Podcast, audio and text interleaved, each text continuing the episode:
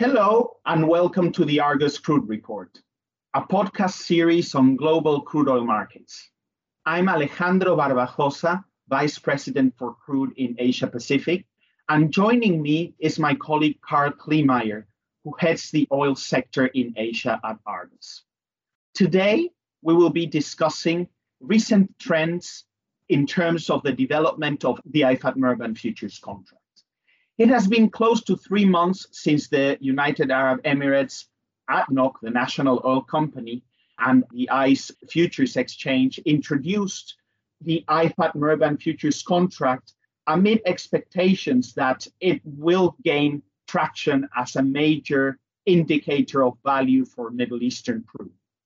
Over the past few weeks, we have seen the price of IFAD Murban futures rising towards that of ICE Brent, while other Middle East markers have remained under some pressure. So, Karl, I would like to ask you would you expect this to be a temporary divergence, or will Murban reassert itself as an indicator for the value of light sweet arbitrage grades from the Atlantic basin into the Northeast Asian market, as opposed to medium sour crude from the Middle East? Thanks, Alejandro. Um, I think you know with the the IFAD Murban market, it's it's a relatively new market, and and it'll be interesting to see where the the Murban price goes, given that it's never really traded independently before.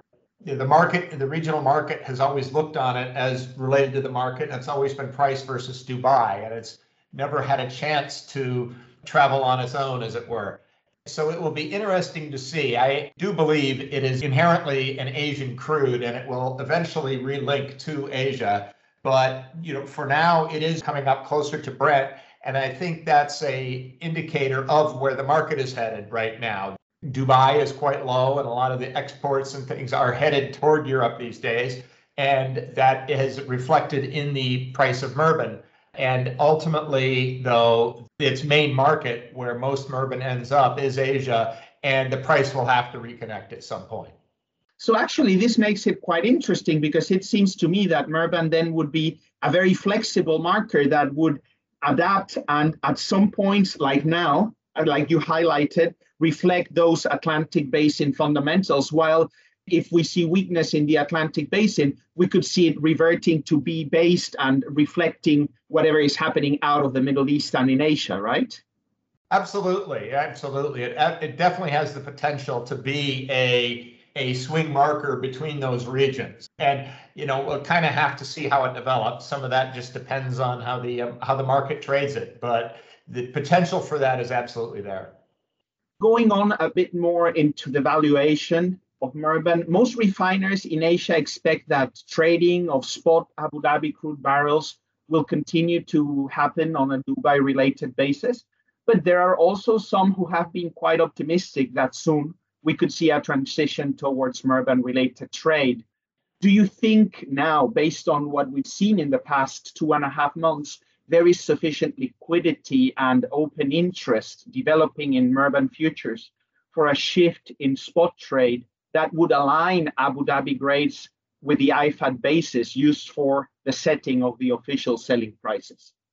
Definitely you know, a lot of it does come down to the fact that, it, you know, all markets, inertia is an amazing thing. The market has been used to trading not just the other Abu Dhabi grades, but Murban as well against Dubai. And now Murban has separated itself and is trading independently. The uh, Emirates have moved to pricing their grades off Murban as well, but the, the market continuing to price them against Dubai because they want the liquidity, they want the comfort because they know and all their other barrels are priced off Dubai. But the potential is definitely there as we move forward. You have to remember we're only a couple of months into this. And certainly as we move forward, the market players are going to be looking to see if there is some advantage or a, a, reason to, to start trading against Murban. And if the liquidity in Murban is good, the OSPs are currently set versus Murban. So there is a fair amount of basis risk that market players are taking, price trading them against Dubai, especially as we've seen now, Murban and Dubai are having a big separation. So there is a basis risk there for uh, somebody taking something, buying it based on Murban, reselling it or hedging it based on Dubai. Whereas you, you'd eliminate that basis risk by doing those transactions against Murban. So the potential is definitely there. We'll just have to see if the market moves in that direction in the coming months or years.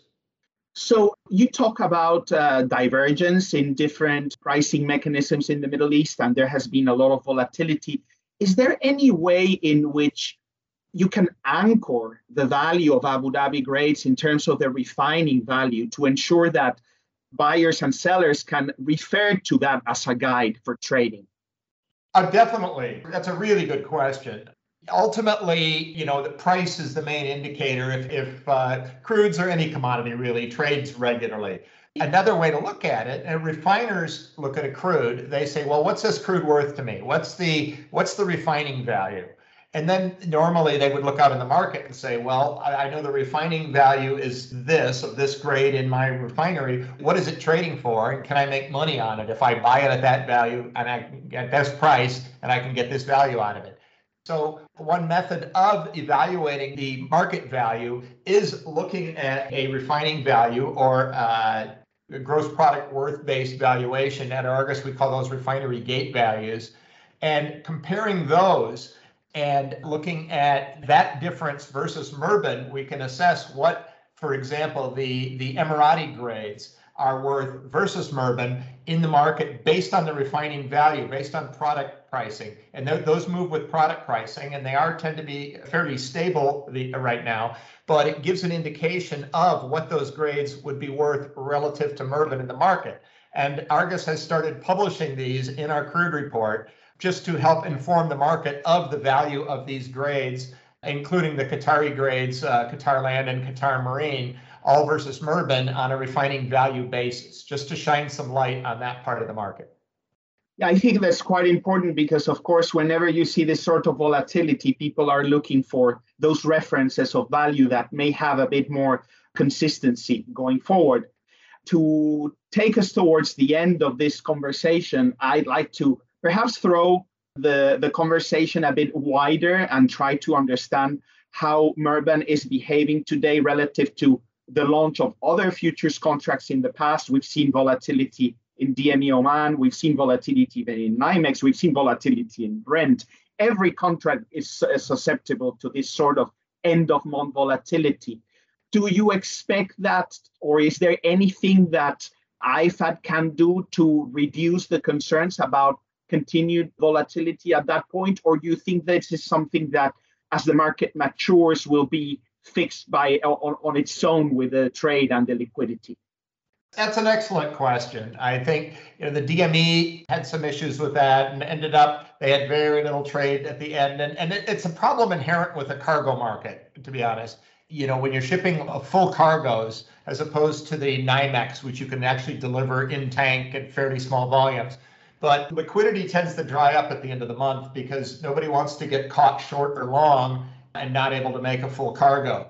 So you end up with a fair amount of price volatility as people try to clear their positions toward the end of the month. And eventually people just stay away from that point of the month and there's very little trade. The DME handled it by actually pricing out the final day, the expiry day, based on the actual M2 price plus a historic time structure, M1, M2 time structure in the previous few days.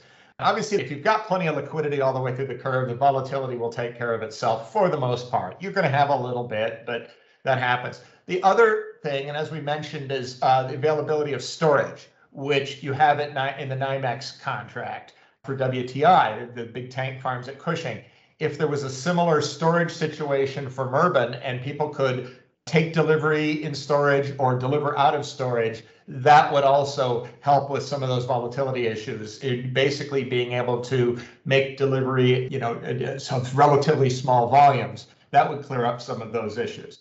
But these are all issues that the, uh, the exchange will have to look at going forward once uh, the trading settles down a bit and you know a normal trading pattern results. Well, that's quite interesting. There seems to be uh, still a lot going on, and uh, definitely this is only the beginning. And uh, there's a lot more to happen. And we, we hope that we can continue discussing these topics with you as the market moves along. We want to thank you very much for your uh, participation today. And for more in depth daily coverage of crude oil markets, please consider subscribing to Argus Crude. You can find more information on this service at www.argusmedia.com. Thanks for tuning in, and we look forward to you joining us on the next episode of the Crude Report.